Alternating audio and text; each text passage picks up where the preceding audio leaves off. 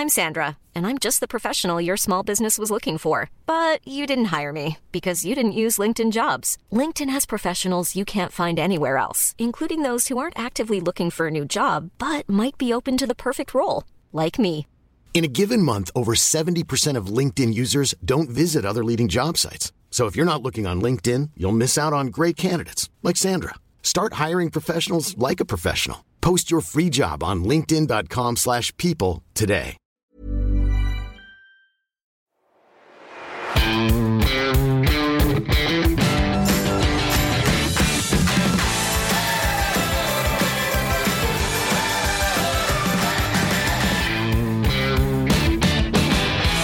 Moin Moin und herzlich willkommen zu einer neuen Folge des Finanzrocker Podcasts. Mein Name ist Daniel Kort und heute habe ich eine Folge für dich, die schon seit Jahren immer wieder angefragt wird und die auch seit Jahren in meiner Planung steht. Und nach über fünf Jahren hat es nun endlich geklappt. Mit Michael Flender habe ich heute einen Trader zu Gast, der seit fast 14 Jahren seine Brötchen mit Trading verdient. Es ist also heute wieder ein Blick über den Tellerrand, der ganz neue Einblicke in einen Bereich liefert, der im Finanzrocker Podcast bisher nur am Rande erwähnt wurde. Das hat natürlich auch einen Grund, denn in diesem Bereich wird stark mit der Gier der Menschen gearbeitet und es werden oft völlig überteuerte Seminare angeboten, die dem vermeintlichen Neutrader ein gechilltes Leben in finanzieller Freiheit und mit dicken Autos versprechen. Die Realität sieht hingegen völlig anders aus. Vor allem kann dir das Spekulieren auf Kredit schneller das Genick brechen, als du das Alphabet aufsagen kannst. Und genau dieses Spekulieren auf Kredit wird in vielen YouTube-Werbeanzeigen auch noch beworben. Und aus meiner Sicht wartet statt finanzieller Freiheit in sehr vielen Fällen dann bei solchen Hebelversuchen einfach die Privatinsolvenz. Deswegen, ich bin so ein bisschen zwiegespalten bei dem Thema äh, Trading und mir war es daher wirklich wichtig, jemanden zu interviewen, der keine finanzielle Freiheit verspricht oder Trading heroisiert, sondern jemand, der auf dem Boden geblieben ist und auch die Schattenseiten deutlich zeigt. Beides trifft auf Michael zu und er hat auch eine reflektierte Sicht auf das Thema. Wir sprechen über den Alltag eines Traders, die monatlichen Einnahmen, die Herausforderungen und natürlich auch die vielen Fallstricke und Risiken, die es gibt. Für mich persönlich ist Trading überhaupt nichts. Das sage ich im Interview auch nochmal deutlich, warum es so ist. Und ich werde damit jetzt auch nicht anfangen. Aber für mich war es trotzdem wieder mal interessant, etwas mehr darüber zu erfahren. Und aus meiner Sicht sind die Gefahren und Risiken für einen normalen Anleger beim Trading einfach viel zu groß und man kann sehr schnell auf die Nase fallen. Wie groß die Gefahren sind, zeigt Michael anhand seiner Gefühlswelten dann im Corona-Crash. Und er sagt eben auch, dass beim Trading ein sehr, sehr langer Weg zu gehen ist, bis man dann tatsächlich reich wird. Genug der Vorrede, wir gehen jetzt ab zum Interview mit Michael. Auf geht's. Meine Leitung geht heute nach Frankfurt zu Michael Flender. Er ist seit vielen Jahren hauptberuflicher Trader, betreibt zwei millionenschwere Wikifolios und startet gerade bei YouTube und Instagram durch. Genug Themen also, über die wir heute sprechen können. Aber zunächst herzlich willkommen im Finanzrocker Podcast, Michael. Alles klar bei dir? Ja, vielen, vielen Dank für die Einladung, Daniel. Freut mich, dass ich hier bin. Bei mir ist alles gut zurzeit. Ja, Börse sieht ganz positiv aus und ich bin eher frohen Mutes. Ja, mich freut es, dass du gleich zugesagt hast. Wir haben ja im Vorfeld auch schon gesprochen. In der Vergangenheit habe ich von einigen Hörern immer wieder so den Wunsch gehört, doch mal einen Trader einzuladen. Ich habe mich bisher immer so ein bisschen dagegen gesträubt, weil ich einfach auch keine Lust hatte, so einem von diesen aufgeblasenen Schnellreichtypen mit dicken Autos und ausgeklügelter Trading-Strategie ja. so eine Plattform zu bieten, die einem gerade auf YouTube immer angezeigt werden. Du ja. bist dagegen vollkommen auf dem Boden geblieben und vor allem nehme ich dir das auch ab, was du sagst. Wie wichtig ist dir das denn, auf dem Teppich zu bleiben und vor allem auch nahbar zu bleiben? Ähm, das war wirklich auch ähm, einer der Gründe, wieso ich überhaupt ähm, angefangen habe bei Instagram, weil genau wie bei dir, mir mhm. wurden durchgehend diese Sachen angezeigt von wegen, komm in mein Team, komm in meine WhatsApp-Gruppe, morgens zehn Minuten am Strand liegen und traden und du wirst reich. Also ja. Diese ganzen Geschichten. Äh, jeder, der wahrscheinlich klar denken kann, weiß, dass das alles Quatsch ist, dass ähm, Trading harte Arbeit ist. Also zumindest ich sitze ziemlich lang am Tag vorm Computer und ich wollte einfach ein bisschen so Licht ins Dunkle bringen hinter diese Trading-Szene. Das Problem ist, das alles ist ja extrem negativ belastet. Ja, ist mhm. auch eigentlich klar. Man sieht quasi nur diese, äh, diese ganzen Geschichten und keiner glaubt es und man liest ja auch immer, dass dann viele Leute abgezockt wurden und so weiter. Ja, und deswegen war meine Intention einfach da mal ein bisschen äh, zu zeigen, wie das wirklich funktioniert und eben auch zu seinen Verlusten zu stehen, die es immer mal gibt. Ne? Ich habe das bei Instagram immer ähm, ziemlich transparent gemacht und äh, zeige auch immer mal meine Verluste, die es immer wieder gab und jetzt zuletzt auch wieder gab. Also ähm, das ist äh, harte Arbeit und man wird damit nicht extrem schnell reicht. Das kann ich schon mal sagen. Okay. Ja, und man muss dazu sagen, du verdienst dein Geld jetzt schon seit 13 Jahren als Daytrader. Wie kann ich mir denn den Job eines Daytraders vorstellen? Genau, seit äh, 13 oder mittlerweile müssen es sogar fast 14 Jahre sein. Ähm, mhm. Also bei mir ist es so, ich äh, fange eigentlich ähm, sehr früh morgens immer an. Ich stehe um äh, Viertel vor sieben aus und dann gibt es erstmal einen Kaffee und dann fange ich so ein bisschen an, äh, mir anzuschauen, was lief so über den äh, News-Ticker morgens. Also ich bin halt ein Trader, der nicht nur nach Charts handelt, sondern auch immer versucht, so die News-Impulse, die es gibt, da kommen ja jeden Morgen extrem viele Nachrichten, was ist in Asien passiert, was ist in den USA noch passiert, was gibt es für Quartalsmeldungen morgens, was gibt es für Neuaufträge bei Unternehmen und so weiter. Mhm. Und da versuche ich mir so ein paar Ideen rauszusammeln äh, und dann ja so ein paar Trading-Chancen abzuleiten. Und das ist morgens so meine erste Aufgabe und ähm, das mache ich meistens so eine halbe, dreiviertel Stunde. Dann bin ich mittlerweile auch immer dabei, noch ein paar äh, Instagram-Stories zu machen, um die Leute ein bisschen mitzunehmen, mhm. was heute so interessant sein könnte. Ja, und äh, dann bin ich meistens so wirklich bis ähm, 11 Uhr am Rechner und äh, suche nach Trading-Ideen, handle auch wirklich sehr, sehr viel, also jeden Tag viele Trades, äh, immer dort, wo was los ist. Ähm, Wasserstoffaktien zum Beispiel zuletzt, na, da sind sehr viele Hypes.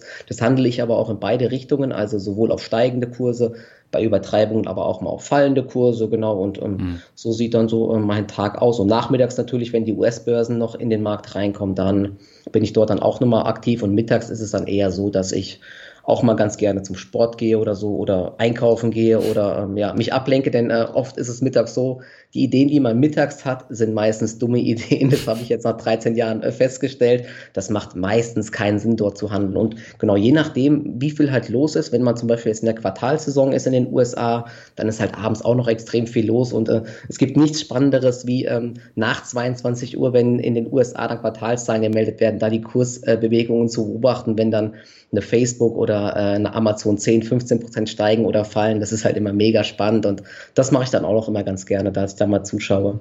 Aber das heißt, dein äh, Tag fängt morgens an und geht teilweise dann bis nachts. Ja, genau. Also es ist jetzt nicht so, dass ich dann wirklich den ganzen Tag vom Rechner sitze. Mittlerweile kann man ja auch viel mit dem Handy nachverfolgen. Ne? Mhm. Wenn man ein iPhone hat, dann kann man auch von unterwegs mal kurz handeln. Nicht, dass man damit dann groß Geld verdient, aber es gibt dann eben, man kann auch mal kurz ins Depot reinschauen, ob alles noch ähm, seinen gewohnten Gang geht. Und ähm, tagsüber bin ich auch, wie gesagt, ähm, auch mal oft unterwegs. Aber trotzdem, klar, im Endeffekt bin ich von 7 Uhr, wirklich von Viertel vor sieben bis meist 22.15 Uhr, so lang läuft zumindest mein Rechner und äh, es ist halt, es ist schon wirklich mega anstrengend. Ich merke auch, dass das ähm, ordentlich Energie zieht, vor allen Dingen, wenn es mal nicht so gut läuft, mhm. dass das halt schon lange Tage einfach sind, ne? dass man bei, an der Börse auch, das ist das Problem, man kann halt auch nie so wirklich komplett abschalten. Selbst im Urlaub habe ich das Problem, dass ich immer aufs Handy schaue, das ist wie eine Sucht und äh, zu gucken, wie alles hier so läuft. Und das ist natürlich ähm, auf der einen Seite ist es der coolste Job auf der Welt, finde ich. Auf der anderen mhm. Seite ist es natürlich auch wirklich harte Arbeit und ähm, sehr, sehr anstrengend. Vor allen Dingen, wenn man unter Druck gerät und es nicht gut läuft. Und solche Phasen gibt es leider immer mal wieder. Mhm. Du hast eben gesagt, äh, du tradest Einzelaktien, aber auch ähm, ein paar Optionen. Tradest du darüber hinaus auch Kryptowährungen oder Rohstoffe oder sowas? Mm, also bei mir ist es wirklich zu 90 Prozent oder sogar 95 Prozent sind es ähm, Aktien pur, die ich handle. Also immer mhm. die Aktien direkt ohne ähm, Hebel. Und das ist auch einer der Gründe, wieso ich wahrscheinlich jetzt schon seit 14 Jahren aktiv am Markt bin und wieso es diese Statistiken gibt, dass 90 Prozent oder sogar 95 Prozent aller Trader äh, pleite gehen. Das ist meistens dann der Fall, wenn man äh, mit CFDs handelt, wenn man mit äh, hohen Hebeln handelt ne, und wenn man natürlich ein 5000 Euro Depot hat, wenig Erfahrung hat und dann versucht, die, die großen Hebel zu handeln, dann kann das meistens nicht gut gehen und so kommen halt solche Statistiken zustande. Wenn man aber quasi nur mit Eigenkapital handelt und die Aktie direkt handelt, dann ähm, kann einen im Normalfall selbst so eine Corona-Krise nicht komplett aus der Bahn werfen. Also da mhm. lag ich zum Beispiel auch komplett unter Wasser, muss ich sagen. Riesige Verluste, aber solange man halt nur mit Eigenkapital handelt, kann man das quasi in Anführungszeichen einfach aussitzen und abwarten. Wenn man aber gehebelt im Markt ist, dann wird man halt irgendwann ähm, ja, ausgenockt oder da gibt es quasi einen Margin Call von der Bank, bitte Geld nachschießen oder ähm, hier wird es Zwangsverkäufe geben. Ne? Deswegen ähm, ist bei mir die Strategie zum Großteil wirklich nur Aktien zu handeln und ganz, ganz selten mal. Also ich habe ein CFD-Konto zum Beispiel, dort zocke ich in Anführungszeichen mal Kryptowährungen, ja, und mhm. das ist für mich aber wirklich eher zocken. Das, äh, das ist dann Spielgeld in dem Sinne, wo, wo es mir dann ähm, nicht so wichtig ist, ob ich das gewinne oder verliere, aber mein Hauptkonto ist eben wirklich reiner Aktienhandel. Und Turbo-K.O.-Scheine handeln wir jetzt auch noch immer zwischendurch mal so ein bisschen, aber auch da sage ich, seht das als Risikokapital an das Geld muss man auch abschreiben können, weil äh, wenn es mal über Nacht einen Schlag gibt und äh, dann kommst du morgens aus diesen Positionen nicht mehr raus und dann sind eben alle deine Scheine ausgenockt, wenn du Pech hast. Deswegen, äh, es kann sowas passieren, auch wenn es nur einmal alle zwei, drei Jahre ist. Das kann einen Tag geben, wo über Nacht irgendwas passiert und dann eröffnet der Markt mit minus 15 Prozent und dann bist du halt eben platt, wenn du in solchen Positionen drin bist. Deswegen habe ich mich, auch wenn es beschwerlicher ist und länger dauert und man nicht von heute auf morgen reich wird, auf den Aktienhandel jetzt äh, ja, fokussiert. Hm. Ja, ich habe die Erfahrung gemacht in den letzten anderthalb, zwei Jahren, dass, dass so gerade das Thema Optionen ganz stark im Kommen ist und dass da eben auch mhm. viel Werbung für gemacht wird, äh, vor allem auch auf YouTube.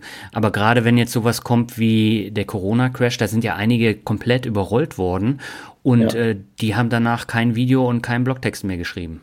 Ja, genau, das ist halt immer ähm, die Sache. Ja, ich habe äh, auch lustigerweise vor wenigen Tagen ein Video hochgeladen, wo ich gesagt habe, ich habe äh, 15.000 Euro Verlust gemacht mhm. mit äh, Short Selling. Also ich habe auf fallende Kurse gesetzt bei ähm, Apple und bei Tesla und auf den Nasdaq und die Aktien sind halt jeden Tag weiter gestiegen. Ja, da waren äh, meine Ideen, dass es äh, relativ unlogisch ist, dass die Aktien nur, weil es einen Split gibt, also vor allen Dingen zum Beispiel in der Apple, dass die 30, 40 Prozent steigt, weil ein Aktiensplit sorgt dafür, dass die Aktie optisch günstiger ist, aber der Unternehmenswert erhöht sich ja nicht, dass da ein paar Leute angelockt werden, weil die Aktie optisch günstiger ist. Okay, mhm. ja, das macht Sinn, aber dass das Unternehmen Apple danach irgendwie 500 Milliarden Dollar mehr wert sein soll, da habe ich dann gesagt, okay, das ist für mich zu viel des Guten, habe eben auf fallende Kurse gesetzt und da habe ich natürlich auch einiges an Häme kassiert, wie, wie ich so blöd sein kann. Und äh, da auf fallende Kurse zu setzen, ist doch ganz klar, dass die Aktie steigt. Ja. Und jetzt haben wir jetzt aber gestern und vorgestern gesehen, also wir haben jetzt hier ähm, heute Anfang September und gestern ist die Nasdaq um 6% gefallen. Und da geht es dann immer doch ganz schnell, dass eine Apple auf 10, 15 Prozent und ich glaube Tesla sogar jetzt über 20 Prozent gefallen sind in zwei Tagen. Also mhm. da geht es dann doch auch mal schnell wieder nach unten und da sieht man eben, äh, dass solche Trends nicht ewig halten einfach. Ja. Und alle Leute, die natürlich dann ähm, gezockt haben mit solchen äh, Optionsscheinen und so weiter, mit äh, hohen Hebeln, die haben jetzt dann wahrscheinlich in zwei Tagen auch ihre Gewinne der letzten Tage ausrasiert und äh, von denen habe ich natürlich jetzt auch keine Nachricht mehr bekommen von wegen, ähm, ja, hast du doch recht gehabt, die melden sich natürlich einfach nicht mehr. Hm. Ja, also ich stehe dem sehr kritisch gegenüber und ich bin auch ein langfristiger Anleger. Aber ich finde es trotzdem interessant, sich das mal anzuschauen, wie sowas funktioniert. Also gerade auch so das mhm. Thema Trading. Für mich persönlich ist es überhaupt nichts. Mhm. Äh, einfach weil mein äh, Nervenkostüm dafür nicht gemacht ist. Und weil ich eben auch weiß, dass ich dann auch relativ schnell Geld verlieren würde.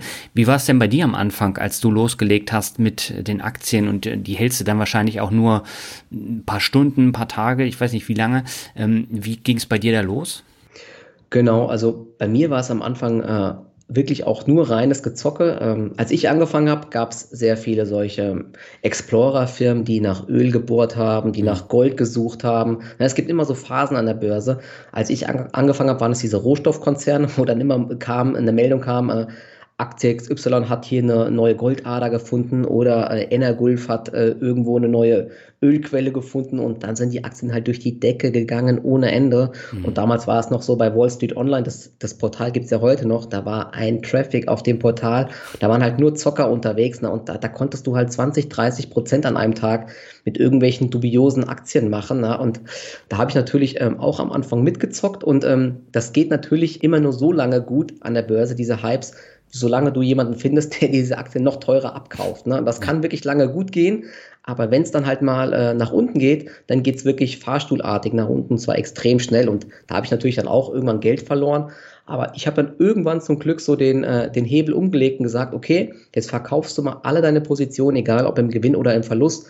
Und jetzt ähm, springst du nicht mehr nur blind auf diese Hypes auf, sondern ähm, versuchst, äh, solche Trendbewegungen mitzunehmen. Aber wenn es Übertreibungen gibt, und da habe ich dann auch mit so ein bisschen Short-Selling angefangen, dann setzt du immer auch mal auf fallende Kurse, ja. Und so hat sich das alles bei mir entwickelt und ja, da, dadurch bin ich jetzt in den letzten Jahren ein ziemlich erfolgreich geworden, was Trading angeht, ja, und habe damit jetzt auch ähm, ja, meinen Lebensunterhalt bestritten, sehr erfolgreich. Mhm. Wie lange ist eine Aktie bei dir durchschnittlich im Depot? Also ich bin jetzt nicht äh, der ganz krasse äh, Intraday-Hardcore-Zocker. Ich versuche meistens auch eher so, äh, ja, so eine Art Positions- oder Swing-Trading, würde ich es mal nennen, äh, zu betreiben, äh, wo man die Aktien äh, versucht, zumindest mehrere Tage zu halten. Ich versuche eigentlich immer so eine Art Story bei der Aktie zu finden, wo ich sage, okay, hier könnte ein Trend entstehen und die Aktien steigen jetzt äh, vielleicht mehrere Tage oder mehrere Wochen. Sei es jetzt zum Beispiel der Trend Wasserstoffaktien, ja, da, da kann man zum Beispiel mal immer ordentlich Bewegung mitnehmen oder solche Aktien, die jetzt äh, im Bereich äh, Plastikvermeidung aktiv sind. Da gibt es jetzt mittlerweile viele Aktien oder die jetzt im Bereich erneuerbare Energien aktiv sind. Solche Aktien versuche ich zu handeln. Diese ganz kleinen Intraday-Trades, das gibt es ja auch so Orderbuch, Scalper und sowas. Also das ist bei mir dann so wie bei dir, das ist ehrlich gesagt nichts für mich. Und da müsste man auch wirklich den ganzen Tag vorm Rechner sitzen, um solche Sachen auszunutzen. Und ja, das ist auch nicht mehr jetzt meine Art, weil das ist mir dann auch zu anstrengend. Also ich kaufe Positionen und da kann ich auch mal von, vom Rechner weggehen und bei mir ist das mittlerweile auch so, das sind halt einfach nur noch Zahlen am, äh, am Rechner und ob ich da jetzt mal dann ein paar hundert Euro Gewinn oder Verlust habe, das, das stört mich ehrlich gesagt nicht mehr. Das ist was ganz anderes, wenn ich dieses Geld jetzt in, im echten Leben hätte. Ja, das wäre, wenn ich da jetzt 10 Euro verliere, dann ärgert mich das zu Tode. Ja, wenn ich irgendwo im Supermarkt außerdem zu viel zahle, das ist was ganz anderes, wie diese Zahlen jetzt hier an der Börse. Und deswegen, ja, man muss sich da äh, an diese ganzen Zahlen sowieso einfach gewöhnen, weil wenn man, wenn man sich das immer quasi umrechnet, oh, heute habe ich wieder so viel verloren, wie ein iPhone kosten würde, oder oh, heute habe ich ein iPhone gewonnen, so ungefähr mit dem Kursgewinn bin, ich glaube, dann äh, wird man halt irgendwann verrückt durch Trading. Ja, da muss man schon äh, irgendwie so ein bisschen Distanz einfach wahren. Mhm. Aber das heißt, wie lange ist so eine Aktie im Schnitt bei dir im Depot? Eine Woche?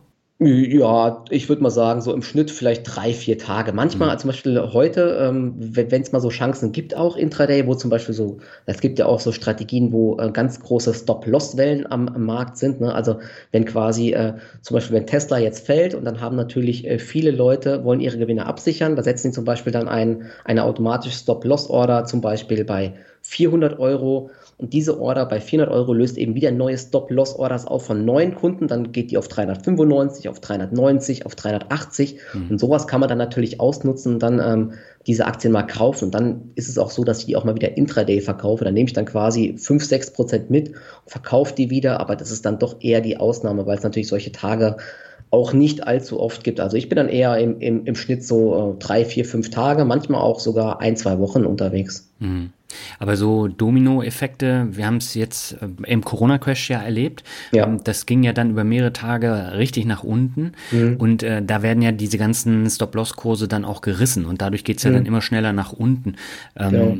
Kannst du da irgendwie äh, gegenhalten gegen so ein negatives Momentum? Ja, das, also dieser Corona-Crash, hatte ich ja gesagt, das hat mich äh, wirklich äh, an den Rand gebracht. Also ich war psychisch äh, ein Wrack, muss ich ehrlich sagen. Also, und das war, waren jetzt, da waren es da waren's Zahlen, also Verluste, da habe ich nicht mehr gesagt, das sind nur Zahlen, sondern also da ging es mir wirklich extrem schlecht und es war zum ersten Mal, glaube ich, dass ich auch extrem oder gar nicht mehr geschlafen habe. Das Problem war einfach bei Corona, es gab kein, kein Licht am Ende des Tunnels und das mhm. war das allergrößte Problem, weil es war äh, nicht nur, dass die Stop-Loss-Wellen ausgelöst wurden an, bei vielen Aktien und an den Börsen, sondern viele Leute sind ja auch mit Hebeln unterwegs, ne? auch ganz große Händler, ne? zum Beispiel Hedgefonds, die haben, sammeln zum Beispiel Kapital für eine Milliarde ein mhm. und nehmen aber dann nochmal 500 Millionen oder, oder eine Milliarde an Fremdkapital auf.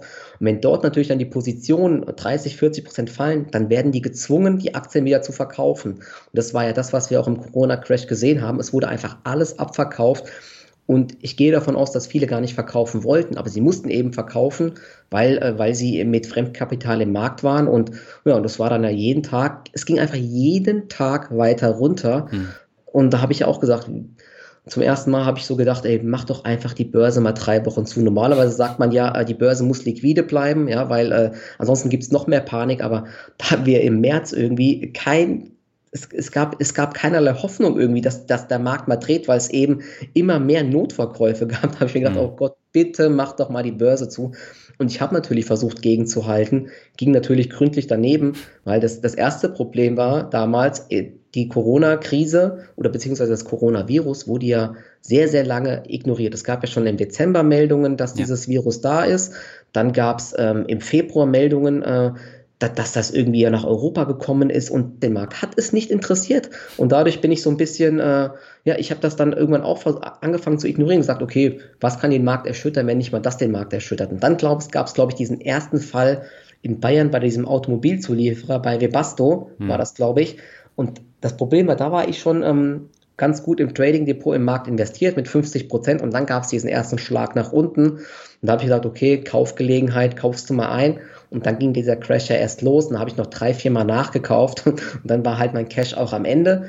Und dann habe ich sogar noch angefangen, so ein bisschen, also bei meinen Brokern kann man auch eine Handelslinie nutzen. Das, ähm, der stellt dann quasi noch ein bisschen mehr Liquidität zur Verfügung, sogar sehr viel mehr, wie man möchte, die ich normalerweise nie nutze, habe ich dann in dem Fall wirklich auch mal so ein bisschen genutzt. Und selbst das bisschen wäre mir fast zum Verhängnis geworden. Ja? Also zum Beispiel, wenn man 100.000 Euro Kapital hat, könnte man mit 400.000 Euro Aktien kaufen. Ich habe das im viel, viel kleineren Umfang gemacht, aber wenn natürlich Aktien 30, 40, 50 Prozent fallen, ist selbst so ein bisschen äh, Fremdkapital, äh, kann einen äh, ja, Kopf und Kragen kosten. Vor allen Dingen, wenn man solche Aktien wie TUI dann im Depot hatte. Ja? Mhm. Das ist natürlich dann eine Katastrophe. Ja? Und äh, das sah dann teilweise bei mir wirklich, wirklich übel aus einfach. Und ich habe versucht gegenzuhalten und habe bei weitem bei weitem nicht die Tiefs getroffen bei den Aktien, ja, und Jetzt im September denkt man sich, was waren das für Kaufkurse? Aber damals war eben Land unter einfach. Und jeder, der damals mutig war, ja, sei es äh, langfristige Investitionen oder auch Trading, und man musste bei weitem, wie gesagt, nicht die schlimmsten Tage treffen, der hat heute, äh, ich glaube, die beste Rendite, die man sich vorstellen kann bei vielen Aktien, vor allen Dingen aus dem Tech-Bereich. Hm. Aber das heißt, für dich ist es ja eigentlich immer wieder ein Ritt auf der Rasierklinge, oder?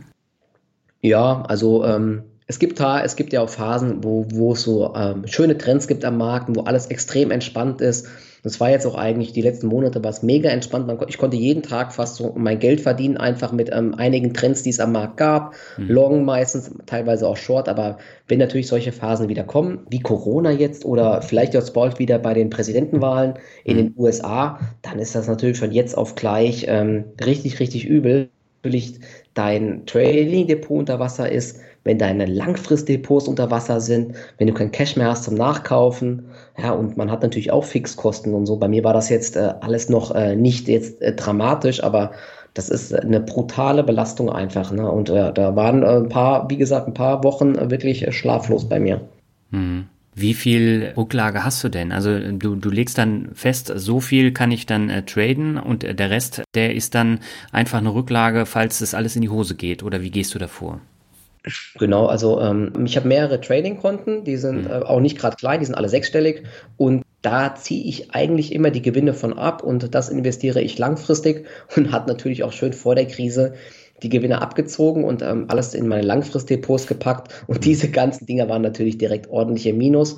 Ja, und äh, ich habe auch immer so ein bisschen was noch auf dem, auf dem Konto, aber ehrlich gesagt ist das alles nicht allzu viel und ähm, ja, und der Rest ist, äh, ist bei mir immer nur ich ein Teil quasi fürs alltägliche Leben und der Rest äh, wandert in langfristige Anlagen. Und ja, aber wie gesagt, das war bei mir jetzt nicht so, dass ich gesagt habe, okay, ich, äh, ich habe kein Cash mehr oder so, aber es war trotzdem wirklich extrem, zumal ich dann ja, wie gesagt, auch extra, ich war ja, ich war ja zwei Wochen lang einfach nur all in und mhm. wollte auch diese Verluste einfach nicht realisieren, weil ich gesagt habe, der Dumme quasi, der am Tief verkauft und äh, es war ja auch im Endeffekt jetzt richtig, aber es waren halt wirklich äh, Schmerzen, sehr, sehr große Schmerzen einfach. Aber mhm. den, den, Fehler werde ich jetzt übrigens auch nicht mehr machen. Man, man muss ja auch immer aus diesen Fehlern lernen. Deswegen werde ich jetzt auch immer äh, eine gewisse Cashquote halten, auch in meinen Langfristdepots, dass ich solche, ähm, dass ich solche ja, riesigen Abwärtswellen, die immer mal wieder kommen können an den Börsen, auch mal ausnutzen kann für Käufe ins Langfristdepot. Leider hatte ich dort kein Cash, sondern konnte nur in meinen Trading-Depots ordentlich aktiv werden und natürlich werde ich jetzt auch mal ein bisschen mehr Cash zur Seite legen, einfach ähm, falls mal solche Zeiten kommen, wo ich keine Gewinne aus den Trading-Depots mehr äh, wegpacken kann, dass ich da dann einfach nicht jetzt äh, zwanghaft verkaufen muss oder so. Also eine gewisse Cashquote ist immer gut, das kann ich jedem empfehlen. Ja, da äh, sage ich auch immer, das ist sozusagen das Rückgrat für alles, was da kommt. Und bei Corona, da äh, ist ja alles gekommen. Also ja. Kurzarbeit, Jobverluste und dann steht man auf einmal da und wenn man da nicht äh, vorgesorgt hat, dann ist das natürlich richtig scheiße. Ganz genau, ja. Und äh, wenn, vor allen Dingen an der Börse, wenn man an der Börse äh, dann in so einer Phase verkaufen muss, weil man Cash mhm. braucht, ist es natürlich das Schlimmste, was man machen kann, weil du bist dann der König, wenn du dann kaufen kannst, wenn alle verkaufen müssen. Ja? Und wenn du auf der Seite bist, dass du auch verkaufen musst, das ist natürlich dann richtig, richtig bitter einfach. Deswegen absolut zu empfehlen, dort immer ähm, vorzusorgen einfach und eine Cash-Quote zu halten. Nicht nur jetzt für die Börse, sondern natürlich insgesamt, ne? wenn irgendwas passiert, von ja. wegen Jobverlust oder irgendwas geht kaputt. Ne? Wenn man dann natürlich dann in der Krise ein kleines Depot sich angelegt hat und nur weil man eine neue Waschmaschine braucht, dann ähm, jetzt seine Amazon-Aktien verkaufen muss, nachdem sie 50 Prozent gefallen sind und die mhm. danach dann wieder auf den Allzeithoch steigen, ist natürlich mega, mega ärgerlich sowas. Ja. Du hast jetzt ähm, schon mehrfach das Thema Trends erwähnt. Ähm, bei Tradern gibt es ja häufig so eine technische Analyse. Das ist ein Unterschied zur Fundamentalanalyse. Man arbeitet dann mit Trendfolgestrategien oder mhm. Zyklen oder Mustern wie, mhm. wie Flaggen oder Dreieckformationen. Ist es tatsächlich für dich auch äh, die Grundlage, um da jetzt irgendwelche Trends zu erkennen oder irgendwelche spektakulären äh, Gewinne, die sich da auftun?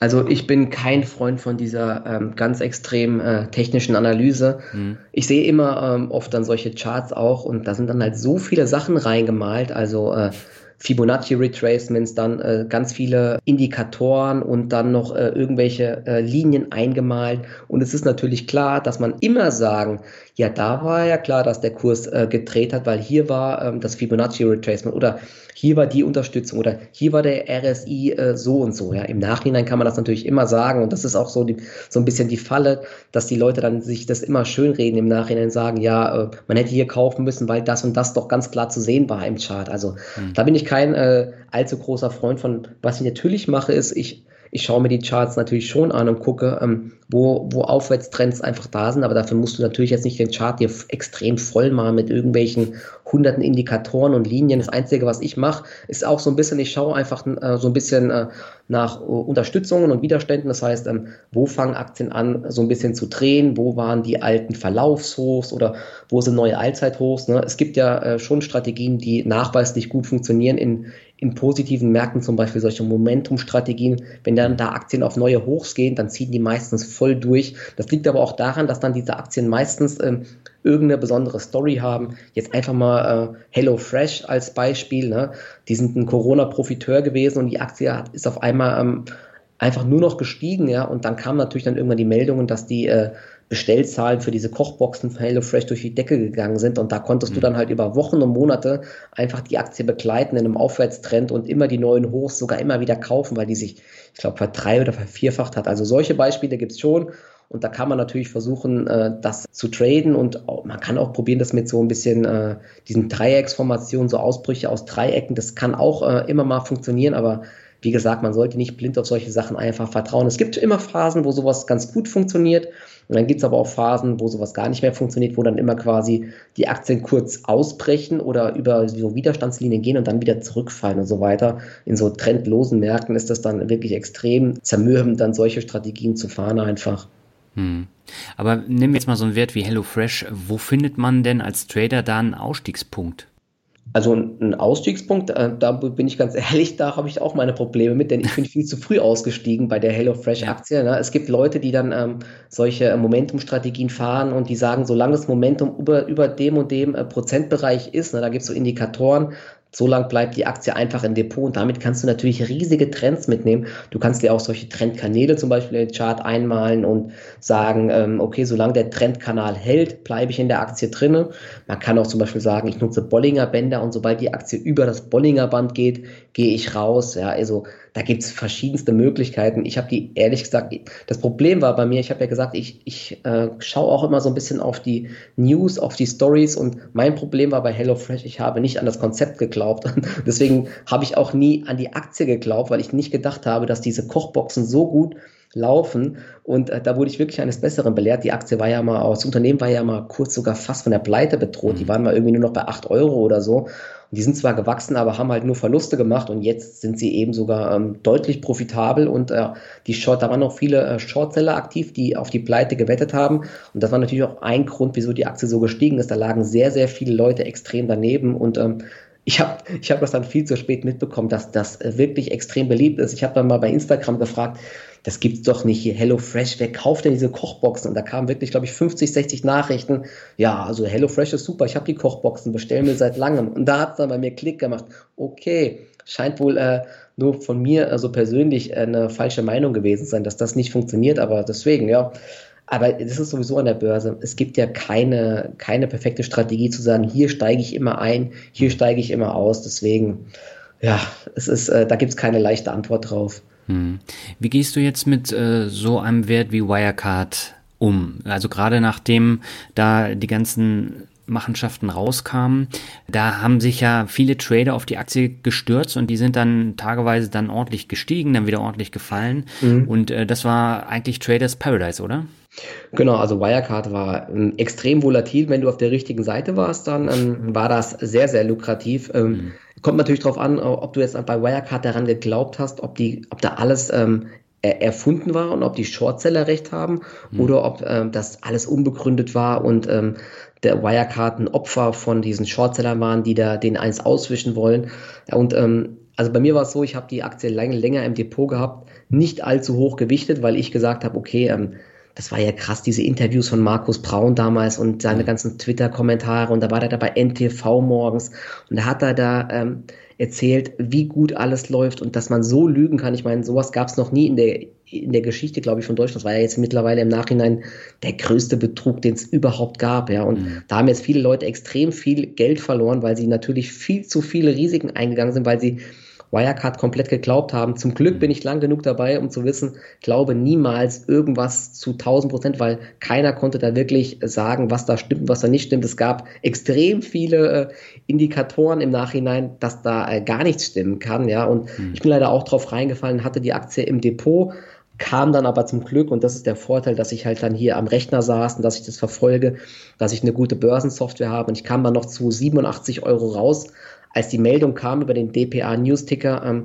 dass äh, es dann doch, nee, dass sie kein, dass sie doch kein Testat bekommen. Da kam dann die Meldung irgendwann. Hm. Da war ja alles vorbereitet. Das war ja, das, das ist, das, wie man sowas machen kann, das ist mir bis heute unbegreiflich. Da bereiten die die äh, Präsentation vor, die Pressekonferenz vor, die bringen ein äh, so, so eine Art äh, Stundenplan raus, wann was Erfolg an dem Tag. Dabei haben die ja schon von vornherein gewusst, dass das, dass das alles auffliegt. Und die haben das gewusst, dass, äh, dass die kein Testat bekommen von KPMG und trotzdem ziehen die das bis zur letzten Sekunde durch und stellen sich dahin. Und das war für mich halt wirklich unglaublich, dass man sowas machen kann. Aber zum Glück kam ich halt aus der Aktie raus und im Endeffekt, ich habe damit kein Geld verdient, aber ich habe damit jetzt auch keine großen Verluste gemacht, weil ich zum Glück immer so eine Regel habe, maximal 10% äh, Depotgewichtung, auch im Trading-Depot, um eben von so einer Position nicht komplett überrollt zu werden, wenn sowas einfach schief geht. Ne? Aber klar, die ganzen Shortseller, die hatten da lange dran zu knabbern, waren Ewigkeiten short, aber die wurden reichlich belohnt jetzt auf jeden Fall. Hm. Ja, aber auch im Nachgang, ne? als, als die bei 2 Euro waren,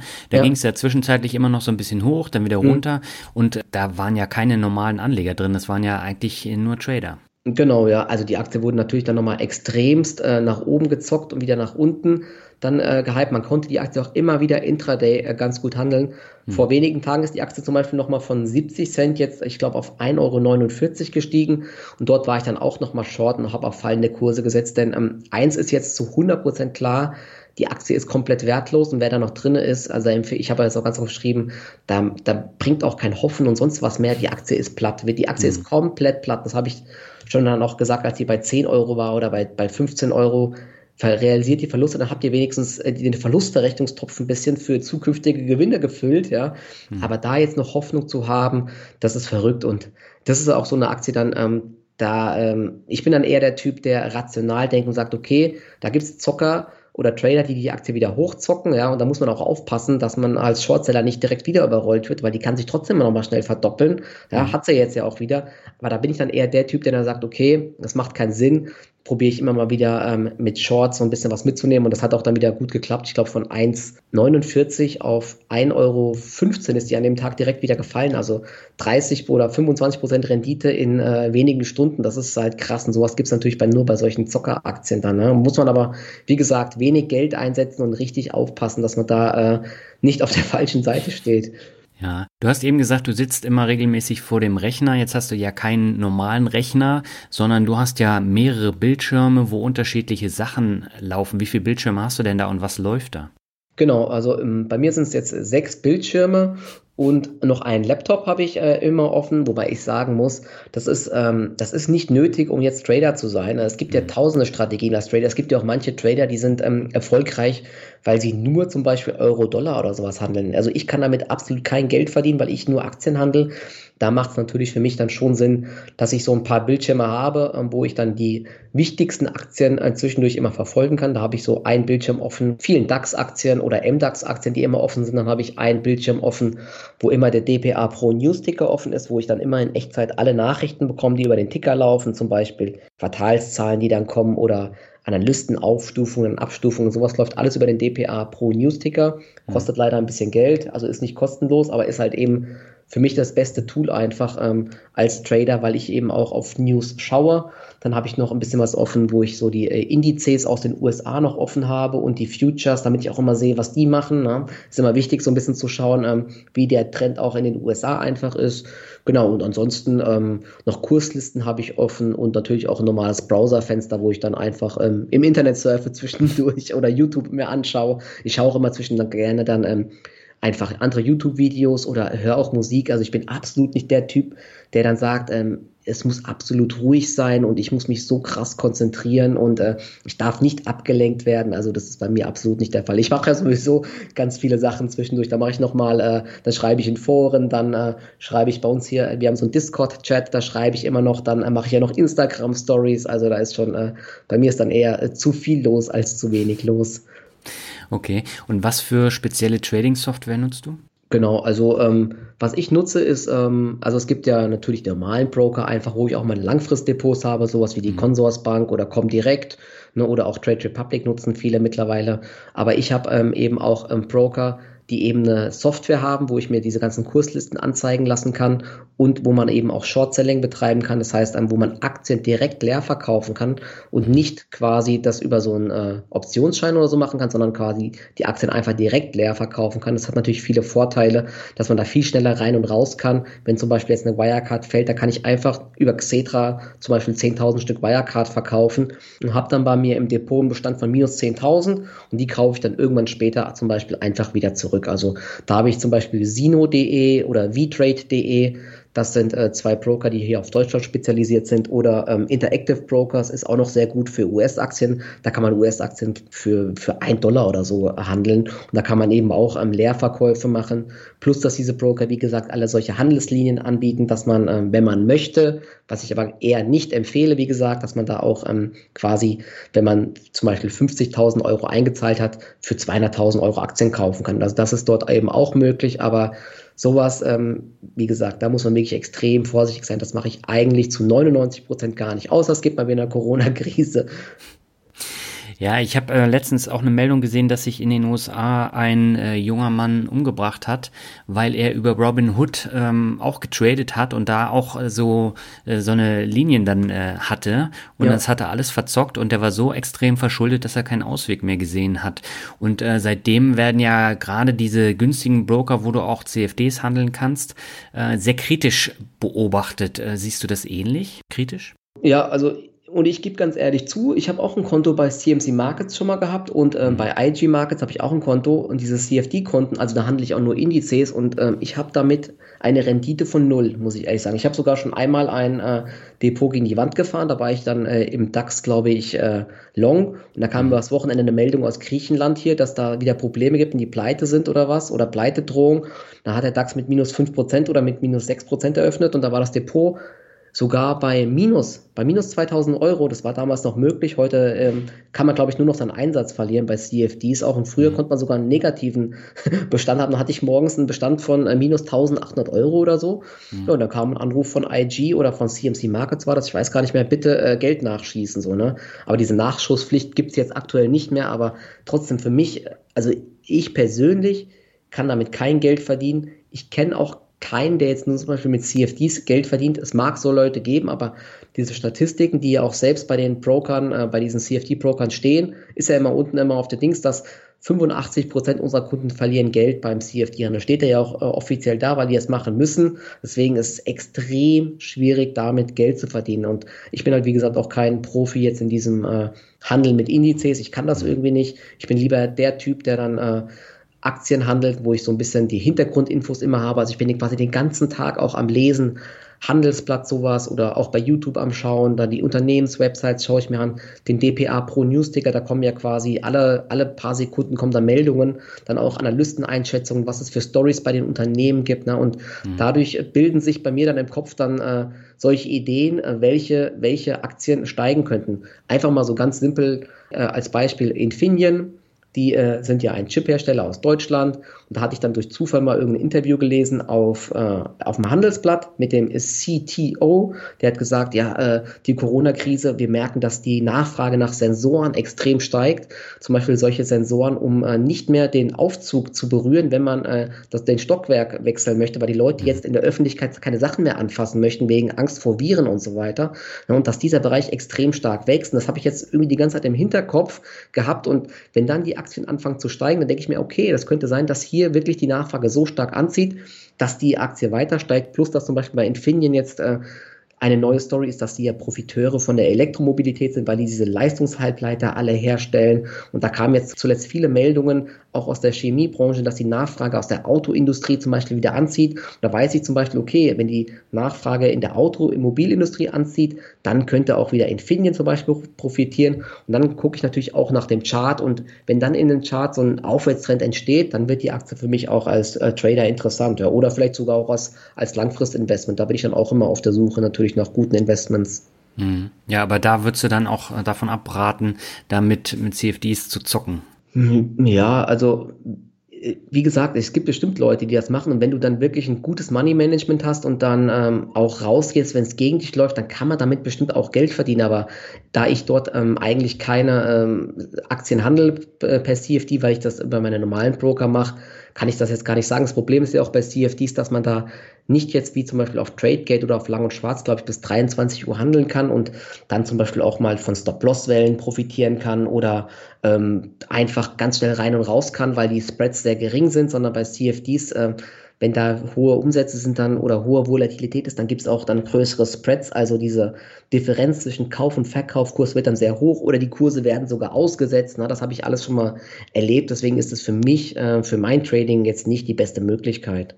Mhm. Aber ich will nicht äh, grundsätzlich sagen, dass man damit kein Geld verdienen kann. Das, das auf keinen Fall. Ne? Aber für mich gibt es einfach bessere oder ja, sinnvollere Möglichkeiten. Und nochmal ganz kurz die, diese, diese Idee, ich habe wenig Geld und deshalb äh, mache ich das mit CFDs, weil dort kann ich mit wenig Geld viel bewegen. Die ist natürlich komplett falsch einfach, weil wenn ich wenig Geld habe, habe ich ja wahrscheinlich auch wenig Erfahrungen an der Börse, ja, und dann hohe Risiken einzugehen, ja, dann das kann nicht funktionieren, ja. Und auch wenn man da mal ein, zwei Mal Glück hatte, ich habe ein paar Freunde gehabt, die haben damit sogar mal zwischenzeitlich richtig Glück gehabt, ja, dann hast du sogar dein Depot vielleicht mal verdoppelt oder verfünffacht, aber das geht halt nicht ewig gut einfach und die verzocken dann am Ende trotzdem wieder ihr ganzes Geld. Hm. Ja, und genau das ist der Punkt. Also wenn ein Prozent jetzt da Plus macht, 99 Prozent machen in der Regel dann äh, Minus, weil sie einfach gar keine Erfahrung haben mhm. und einfach nur dieses schnell Reichdenken haben. Und das ja. ist das Problem. Genau, ja, also wie gesagt, also wenn man im Trading versucht, ganz schnell reich zu werden, dann passiert genau das Gegenteil. Das, das, das, ist, das ist meistens so. Und äh, genau, Trading ist, äh, ist wirklich harte Arbeit und man kann damit sehr viel Geld verdienen. Ich kenne auch viele Leute, die sehr, sehr viel Geld verdient haben und da bin ich wirklich ein kleines Licht gegen und da gibt es auch ganz spezielle Strategien, die man dann auch fahren kann und äh, man kann ja auch arbitrieren oder sowas oder man kann versuchen, bei IPOs teilzunehmen und da kannst du dann unfassbare Renditen auch erzielen, aber das sind natürlich auch viele Erfahrungssachen einfach, ja. Oder wenn man dann halt in der Corona-Krise ähm, der Held war, der äh, das richtige Timing hat, und da gab es auch sehr viele und da kaufst du am Tief halt mit richtig viel Geld äh, einfach die Aktien ein, wenn alle verkaufen müssen, da machst du halt dann an, äh, an wenigen Tagen 30, 40 Prozent Rendite nur mit deinem Eigenkapital einfach auch, ne. Und das ist natürlich dann schon genial einfach. Lass uns doch mal genau bei dem Punkt bleiben. Es gab letztes oder vorletztes Jahr auf den öffentlich-rechtlichen Kanälen so eine Doku-Reihe über ausgefallene Jobs. Da gab es dann eine Vollzeit-Domina, die über ihren Job erzählt hat. Aber es gab auch einen Trader und ähm, der hat auch seinen Tätigkeitsbereich vorgestellt und er hat dann auch äh, erzählt, wie viel er verdient. Das waren jeden Monat über 10.000 Euro Einnahmen als Trader. Mhm. Ist das jetzt realistisch oder schwankt das extrem jeden Monat? Also bei mir schwankt es schon auf jeden Fall jeden Monat, aber 10.000 Euro sind auf jeden Fall mehr als realistisch. Also in der Corona-Krise habe ich jeden Tag ein Vielfaches davon verloren, ne? aber dann natürlich auch ähm, gewonnen und je nach Depot, also wenn du natürlich nur ein, ein Depot mit 50.000 Euro hast, dann ist es ähm, sehr unrealistisch, da dann äh, so eine riesige Rendite pro Monat zu erreichen, außer natürlich du fährst wieder extrem hohe Risiken. Dann kannst du natürlich sowas erreichen, aber die Frage ist ja immer, wie nachhaltig das ist. Aber wenn du eine gute Basis hast von einem Depot, was sechsstellig ist oder mhm. ja oder mittel, mittelhoch sechsstellig oder so, dann kannst du mit einem äh, einigermaßen guten Money Management und wenn am Markt auch nur ein bisschen was los ist, dann ist sowas eben auf jeden Fall möglich. Ja, also Das ist, das ist absolut kein Problem. Ich kenne auch Leute, die verdienen Vielfaches davon. Also das ist äh, auf jeden Fall möglich. Ja? Also als Trader kann man extrem viel Geld verdienen. Ja? Aber wie lange dauert es, bis du da hinkommst? Ja, das, äh, wie gesagt, also ich, ich bin ganz ehrlich, ich glaube, viele Leute werden es einfach nie schaffen, weil sie im weil sie den Hebel im Kopf nicht um, umschalten können von in, in Richtung, ähm, ich schütze erstmal mein Kapital und ich übertreibe es nicht mit den Risiken. Ich sage ja auch ganz oft bei mir bei Instagram, ähm, kontrolliert erstmal eure Risiken, bevor ihr an die großen Gewinne denkt ja, und, und passt jetzt einfach mal auf, der Markt ist gerade ganz gefährlich und drei Sekunden später kaufen die halt irgendwie einen Turbo-K.O.-Schein für, für ihr halbes Depot mit einem 20er Hebel, so, ja. Mhm. Da sage ich halt auch, okay, dann, dann vielleicht ist Börse auch einfach nicht das Richtige für euch, weil ihr die Risiken äh, einfach unterschätzt. Äh, ja?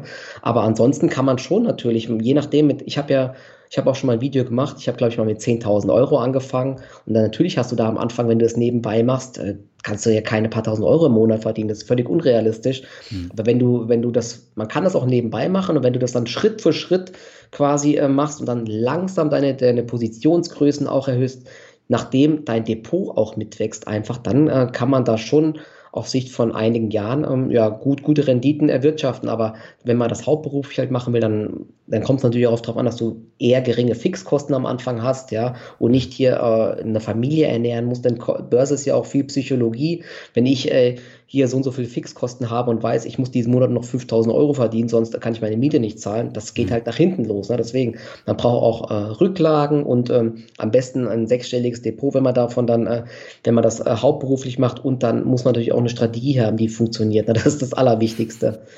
Ja. Was hast du denn ähm, davor beruflich gemacht, bevor du Trader geworden bist? Ähm, genau, ich habe äh, studiert an der Berufsakademie Mannheim, also ein duales Studium, ähm, habe mhm. dabei nebenbei bei der Bahn gearbeitet und ich habe dann nach dem Studium, äh, das ging bis 2006, da habe ich noch ein Jahr bei der Bahn gearbeitet im Bereich Controlling, aber habe da ehrlich gesagt schon ganz illegalerweise nebenher auch, ich sag mal, immer ein Auge auf die Börse gehabt und habe dann äh, dann äh, auch während der Arbeit dort immer mal reingeschaut und ähm, bin dann äh, auch damals nochmal mit der S-Bahn da hingefahren da, da gab es, glaube ich, noch keinen. Also ich hatte kein Handy, wo ich dann Internet drauf hatte. Da weiß ich, da bin ich dann immer von der S-Bahn zum Fahrrad gerannt, damit ich äh, vor 17.30 Uhr zu Hause bin und um dann nochmal zu gucken, bevor die Börsen auch Xetra schließen, wo die Aktien stehen und so. Ne? Das war schon verrückt. Mittlerweile kann man einfach auch währenddessen am Handy einfach schauen. Das ging damals alles noch gar nicht, aber genau, so hat das halt einfach angefangen. Ne? Und das Wichtigste ist sowieso einfach, dass du, du musst für Börse brennen, Du musst dich äh, für das Ganze wirklich interessieren. Wenn du einfach nur sagst, ich will damit Geld verdienen, dann funktioniert es nicht, weil du, du brauchst wirklich Emotionen, Leidenschaft und ähm, ja, viel, viel äh, Geduld, sonst äh, wird das nichts. Ne? Das ist, ich habe gesagt, das ist eher ein Marathon wie jetzt so ein Sprint. Das dauert äh, bei manchen Leuten vielleicht einige Monate, bis die ähm, nachhaltig erfolgreich sind, aber bei vielen wahrscheinlich dann äh, doch eher Jahre. Und bis du damit dann richtig viel Geld verdienst, ich sag mal, bei manchen wird das nie passieren, aber bei einigen kann das schon nach einigen Jahren kommen, wenn sie wirklich dahinter bleiben und ähm, ja, eine Strategie finden, die für sie passt. Ne? Jeder, jeder Mensch tickt ja auch anders und du hast ja auch gerade gesagt, du könntest damit jetzt nicht so klarkommen. Oh, mhm. Ich kann zum Beispiel auch mit, mit dieser Sache nicht klarkommen, dass ich da intraday äh, immer hier irgendwie in dem Orderbuch äh, Scalping betreibe oder dass ich Arbitrage betreibe, wo ich dann irgendwie äh, alle Börsen weltweit im Blick habe und dann zu gucken, ah, in Hongkong gibt es die Aktie gerade billiger, ich, äh, ich kaufe die in Hongkong, verkaufe die in Deutschland, sowas ist auch sehr lukrativ. Da brauchst du halt dann quasi äh, Realtime-Kurse zu allen Börsen weltweit und so. Ne? Das kann auch sehr lukrativ sein, aber ist eben das nicht das, was mir Spaß macht. Mir macht das Spaß, ähm, Unternehmensstories zu finden, ähm, wo ich dann den Sinn verstehe, wieso die Aktien steigen und dort möchte ich dann äh, dabei bleiben und dort möchte ich die Aktien dann einfach handeln. Das macht mir halt einfach Spaß. Hm. Wie bist du denn damals überhaupt zum Trading gekommen? Hast du da an der Börse normal investiert und hast dann irgendwie Schritt für Schritt dann zum Trading rübergewechselt oder wie lief das damals ab? Ja, genau, das, das, das erste, der erste Kontakt war, glaube ich, dann über meine Eltern. Da haben wir von der Sparkasse einen Fonds gekauft, den Ari-Deka-Fonds. Und dann habe ich dann immer irgendwie äh, im, im Videotext damals noch habe ich mir so ein Zettelchen gemacht und habe ich mir mal aufgeschrieben, wo der Kurs steht alle paar Tage, ja. Und das waren so meine ersten Kontakte zur Börse. Da habe ich dann irgendwann angefangen, nicht nur diesen Arideka-Fonds zu verfolgen, sondern auch so noch ein paar andere, die dann auch auf der Seite im Videotext waren. Da habe ich dann gemerkt, hey, dieser andere läuft ja irgendwie viel besser. Was ist denn das für, für ein Mist? Und dann habe ich halt auch angefangen, irgendwie äh, mich da näher zu informieren und habe dann angefangen, ähm, die Weltzeitung zu kaufen und habe dann immer den Wirtschaftsteil dort gelesen und dann habe ich einfach mit einem äh, Freund gesagt, okay, wir kaufen äh, SAP, was glaube ich, SAP, Siemens und Deutsche Bank. Die haben wir, das waren die ersten drei Aktien, die wir mal gekauft haben. Ich glaube für mhm. jeweils 200 Mark oder ich glaube es waren sogar noch Mark oder es müsste Ende der 90er gewesen sein. Vielleicht waren es auch schon Euro, ich weiß es nicht, aber ja, SAP wäre sogar ganz gut gewesen. Deutsche Bank war nicht so eine gute Idee, aber ich habe glaube ich irgendwann dann alle relativ früh verkauft, habe dann aber ein äh, Depot bei der ähm, ich glaube, die hieß noch, die hieß damals schon Consors, bei Consors aufgemacht. Die haben, glaube ganz oft ihren Namen gewechselt zu Kortal Consors und so. Jetzt heißen sie ja wieder Consors Bank. Mhm. Genau, dort ging das dann los, aber am Anfang mit, genau, mit Langfrist-Investments. Aber dann kam ich halt irgendwann auf diese äh, Zockerschiene, als man dann einen Computer zu Hause hatte mit Internet und mit Wall Street Online. Da ging das dann ein, da ging das dann los. Mhm. Du hast ja jetzt auch deinen langfristigen Vermögensaufbau schon mehrfach erwähnt. Da investierst du aber tatsächlich langfristig in Aktien, oder? Genau, also der größte Teil meiner Gewinne, die ich aus dem Trading erziele, fließt äh, tatsächlich in Aktien. Ich habe früher angefangen, eher so ein bisschen äh, deutsche Aktien zu investieren, mit Fokus auf Dividenden. War ähm, jetzt nach, ähm, jetzt, wenn man es jetzt heute betrachtet, nicht ganz so schlau. Die Renditen dort sind ähm, eher mickrig. Bin aber jetzt auch seit einigen Jahren ähm, mit US-Tech-Aktien äh, unterwegs und dort ist die ähm, Rendite gigantisch, eigentlich schon viel zu groß. Ja, wie gesagt, habe jetzt sogar zuletzt eher auf fallende Kurse mal gewettet, im Bereich mhm. Trading zumindest. Aber ich sehe das komplett immer getrennt. Mir ist das dann äh, im, im Langfristdepot ist es mir wirklich egal, was der Gesamtmarkt macht. Ich, ich beteilige mich an Unternehmen, wo ich der Überzeugung bin, dass es denen in vielen Jahren besser gehen wird als heute, dass die gute Gewinne machen und die kaufe ich dann und äh, genau, da habe ich jetzt verschiedene Langfristdepots, einmal mit Fokus auf Dividenden aus Europa und aus Deutschland, dann habe ich äh, ein äh, Depot mit äh, Dividenden aus dem Bereich USA und dann habe ich eben noch ähm, Wachstumsaktien bzw. Technologieaktien aus den USA und aber auch aus dem Bereich ähm, Deutschland, Europa. Genau, das habe ich so ein bisschen aufgesplittet, weil ich mittlerweile ähm, ziemlich viele Aktien im Langfristdepot auch habe. Hm. Wie viele hast du da? Uh, das ist eine gute Frage. Das weiß ich gerade Ja, so bestimmt 60 oder so. Ja, es gibt ja, es gibt ja verschiedene Strategien.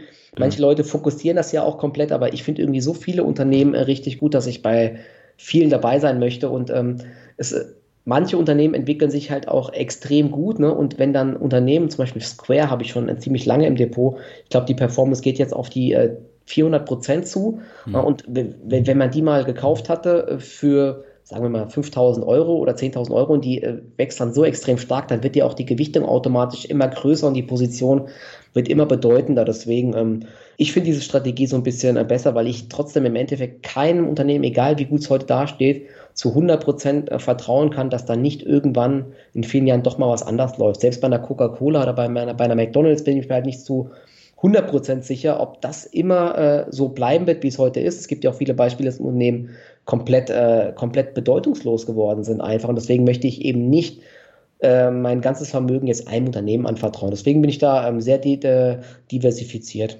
Mhm.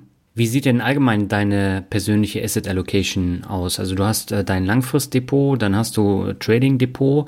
Äh, hast du darüber hinaus noch Sachen wie Anleihen oder sowas? Ah, Anleihen habe ich ehrlich gesagt gar nicht, aber ich habe noch ein bisschen ähm, Goldmünzen und so weiter. Die hatte ich damals angefangen. Ähm, ich war ja auch schon in der ähm, Krise dabei, 2008, 2009, in der hm. Finanzkrise. Und da hieß es dann jeden Tag, ähm, die Welt geht unter. Das war äh, ungefähr so wie ähm, jetzt äh, Corona, wobei dort äh, ging das alles länger und die Kursverluste haben ja länger angedauert und da hieß es dann wirklich äh, jeden Tag, äh, es kommt eine neue Währung oder morgen ist die Bank pleite. Und das ging ewig so und da habe ich mich auch so ein bisschen anstecken lassen und habe dann angefangen Gold zu kaufen, so Goldmünzen und Silberbarren habe ich dann äh, relativ viele gekauft. Ich meine, das war jetzt im Endeffekt auch kein Fehler, aber ähm, die Banken stehen heute noch, der Euro ist auch immer noch da ja, und Merkel hat immer noch keine neue Währung verkündet, so waren damals immer die Gerüchte, dass morgen eine neue Währung kommt und so, also das ist alles nicht passiert, aber trotzdem der Großteil ist in Aktien, ich würde mal sagen über 80 Prozent und ich habe aber noch Wohnungen auch noch vermietet. Also in die Richtung bin ich auch noch ein bisschen diversifiziert. das ist natürlich auch eine ganz gute Sache, dass man, wenn man äh, Mieteinkünfte hat,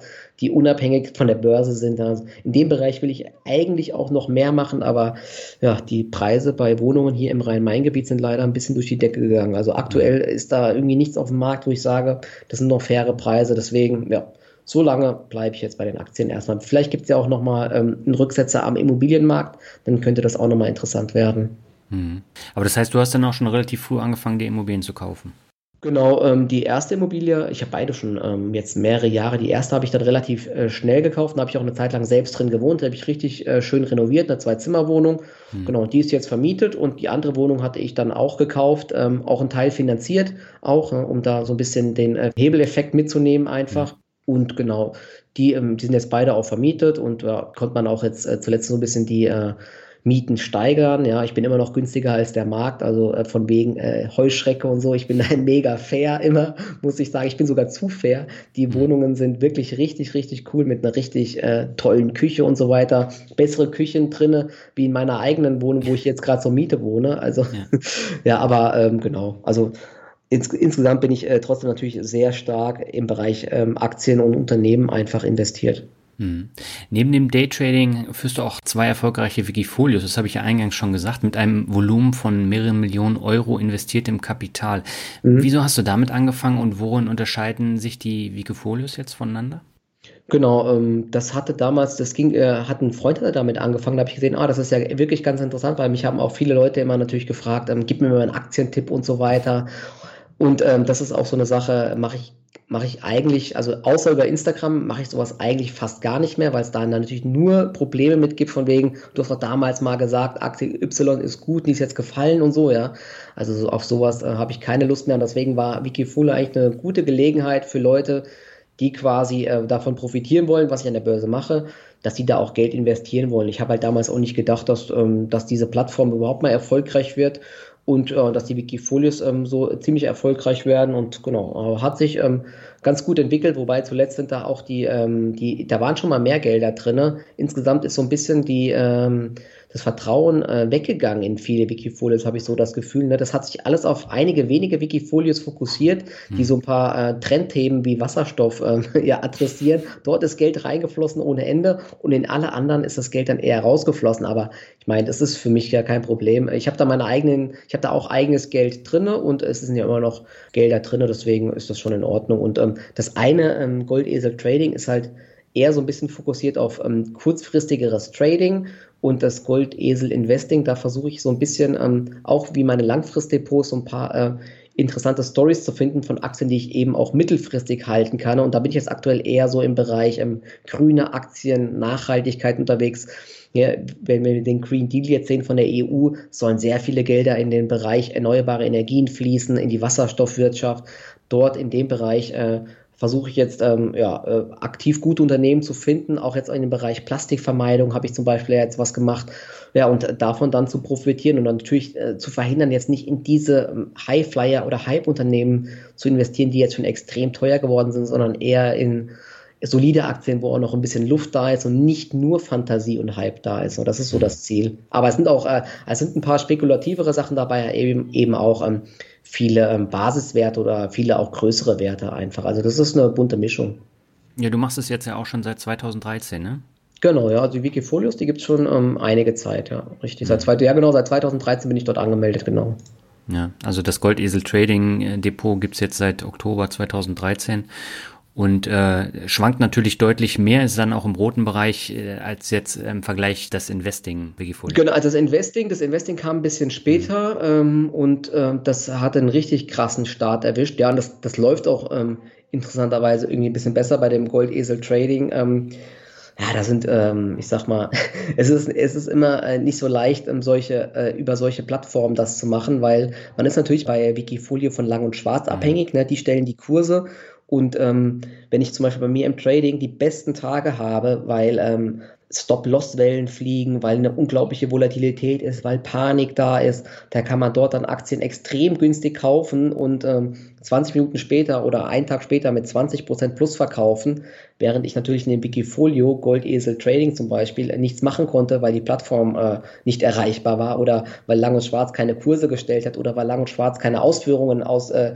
getätigt hat. Ja, das ist natürlich dann extrem schade gewesen und ja, deswegen äh, bin ich dort auch mit der Performance nicht ganz so zufrieden, einfach weil da so viel mehr möglich gewesen wäre, aber wenn man natürlich dann teilweise einfach nicht reagieren kann, wenn es zu viel Volatilität gibt, dann ja, ist das natürlich sehr schade. Aber insgesamt sind die trotzdem die Renditen ja deutlich zweistellig pro Jahr jetzt im Schnitt. Von daher ist da noch alles in Butter. Mhm. Und das eine Wikifolio ist jetzt sogar, ähm, das Goldesel Investing hat jetzt sogar äh, die letzten Tage auch immer neue Allzeithochs gemacht. Ne? Und bevor der Gesamtmarkt Allzeithochs gemacht hat. Das sind halt beides ähm, auch äh, Wikifolios, die jetzt nicht den US-Markt adressieren, sondern äh, den deutschen Markt und äh, deutsche Aktien aus dem DAX, MDAX, TechDAX und so ein paar Nebenwerte vielleicht, die sind dort drin und da ist es natürlich dann äh, grundsätzlich sowieso äh, schwieriger, Performance zu machen, wie wenn man jetzt ein US-Depot hat, wo eine Tesla drin ist, die sich verzehnfacht oder so. ja, deswegen, man muss natürlich immer so ein bisschen schauen, was, was, der, was, was der Benchmark einfach ist. Ja, also mein, mein US-Langfrist-Depot zum Beispiel, das, das Tech-Depot, das ist unfassbar, wie das durch die Decke gegangen ist. Das ist wirklich äh, verrückt. Deswegen habe ich auch vor kurzem jetzt noch ein neues Depot äh, eröffnet äh, dort bei Wikifolio, wo ich US-Aktien handle. Ja, genau. Das ist aber auch nicht so lange am Start, aber das ist jetzt auch gerade auf Allzeithoch zumindest. Aber da habe ich jetzt auch zuletzt eher Cash gehalten, weil ich, ich habe ja gesagt, ich war jetzt eher kurzfristig eher so ein bisschen skeptisch für den Gesamtmarkt. Deswegen halte ich dort auch mal 60, 70 Prozent Cash einfach zwischendurch. Mhm. Bist du jetzt momentan auch skeptisch, weil der Anstieg so extrem nach oben gegangen ist?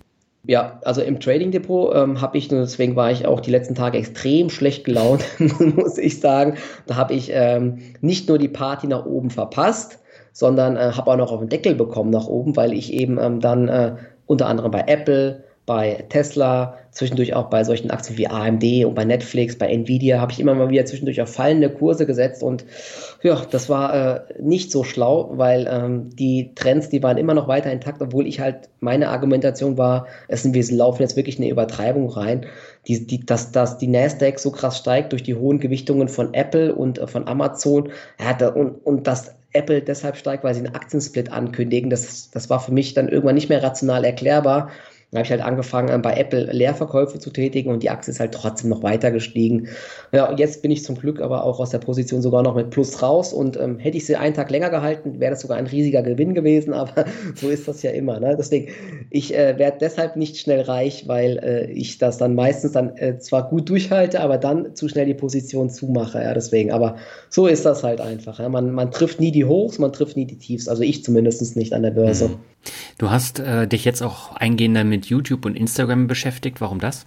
Genau, also ähm, Instagram habe ich dann einfach angefangen, das hatte ich ja vorhin ganz kurz mal gesagt, weil ich ähm, aus dieser äh, Trading-Schiene, die dann immer überall läuft, von wegen, komm in mein Team, du bist mhm. schnell reich, ich wollte einfach mal jetzt in echt zeigen, wie, äh, wie Trading funktioniert und wie ich das zumindest mache und wie, wie ich auch andere Leute kenne, die das machen, die das aber eben nicht öffentlich zeigen. Die meisten Trader, die richtig Geld verdienen, sind die Trader, die gar nicht öffentlich auftreten. Mhm. Na? Die machen das in ihrem Kämmerlein und verdienen ein Riesengeld, ja. Die haben, die brauchen ja gar keine Seminare zu geben, die brauchen keine Öffentlichkeitsarbeit zu machen, die brauchen keine, keine hier WhatsApp-Gruppen zu gründen, wo dann Leute angebliche Signale bekommen. Na, die machen ihr Ding so einfach. Und ähm, da wollte ich halt einfach mal zeigen, wie ich einfach handle und habe das dann auf äh, Instagram gemacht und das kam halt wirklich richtig, richtig gut an. Und das ist bei mir halt jetzt in letzter Zeit äh, zu einer Art Fulltime-Job mutiert, muss ich sagen, äh, weil ich da teilweise am Tag 300, 400 Nachrichten bekomme, teilweise sogar noch mehr, wenn irgendwas Spezielles ist. Ja, und da habe ich dann halt auch irgendwann gesagt, boah, ey, das äh, irgendwie muss man dann, da habe ich dann gesagt, okay, irgendwie, es geht halt einfach nicht, man irgendwie muss das dann irgendwie monetarisieren, weil auf dem Weg zum Supermarkt äh, habe ich dann äh, angefangen, Nachrichten zu beantworten. Egal wo ich war, ich habe dann zwischendurch immer mal ein paar Nachrichten beantwortet, weil ich ja auch diese Nahbarkeit halten mhm. wollte, ne, weil es mir ja auch wichtig ist, im Kontakt zu bleiben. Aber es ging halt einfach irgendwann nicht mehr, dass ich gesagt habe, okay, ich kann das einfach alles quasi einfach nur so machen. Ja, entweder ich müsste dann quasi weiter Stories machen und sagen, ich kann halt eure Nachrichten nicht mehr beantworten, weil es einfach nicht mehr geht. Oder ich mache so, dass ich quasi so eine Art Premium-Dienst noch anbiete über die Plattform Patreon und bald über meine eigene Website wo dann Leute, die sich noch mehr für Trading interessieren wollen, quasi, äh, wo ich dann meine Ideen poste, wo ich Trading-Ideen poste und so weiter, ja, ohne Versprechen, dass man damit schnell reich wird, sondern einfach nur meine Art zu handeln, einfach damit die Leute verstehen, wie, wie meine Argumente sind, wie so meine Vorgehensweise ist. Und da habe ich auch Videos hochgeladen, wirklich, wie ich aktiv morgens handle zum Beispiel und auf weiche Sachen ich achte und so weiter. Ne? Und äh, so wie, wie das alles wirklich in der Praxis funktioniert, nicht dieses theoretische immer oder einfach nur ein Chart zeigen, hier war klar, dass der Aktienkurs hier da steigt oder fällt, sondern das Ganze einfach so quasi wirklich praxisbezogen zu machen. Für alle Leute, die sich mit dem Thema näher auseinandersetzen wollen, die könnten, die konnten da jetzt reingehen und das läuft wirklich auch richtig, richtig gut und da habe ich auch richtig positives Feedback. Also das, ja, das war jetzt so die Idee und das ist jetzt quasi noch ein weiteres Standbein bei mir geworden. Mhm. Neben YouTube, wo ich ähm, auch ein paar Videos immer mal hochlade, Allerdings, ich muss ich sagen, das ist eher zuletzt eher unregelmäßig, weil ähm, das weißt du ja auch, dass diese YouTube-Videos zu machen, ähm, die, die Recherche, dann äh, das aufzunehmen, dann das Schneiden und so weiter, das, das kostet dann doch einiges an ja. Zeit einfach, die ich aktuell ähm, teilweise einfach nicht habe. Das ist das Problem. Mir macht es auch Spaß und so, ja, aber auch so Aktien, ich habe auch so ein paar Aktienanalysen, zum Beispiel zu Fastly schon mal hochgeladen, die kamen richtig gut an, aber die Zeit dafür, das zu machen, das steht halt in keinem Verhältnis, äh, man, also man verdient mit äh, YouTube, also ich zumindest verdiene mit YouTube nicht allzu viel mhm. Geld, ja. Da habe ich dann einen umgerechneten Stundenlohn von zwei Euro. Ich, ich habe einfach die Zeit dafür nicht, ne. Wenn ich Zeit hätte, würde ich das noch öfters machen, aber aktuell geht es leider bei mir nicht. Mhm. Also mit Instagram verdienst du ja auch nur über den Premium-Bereich was und da hast du ja auch viel genau. Arbeit.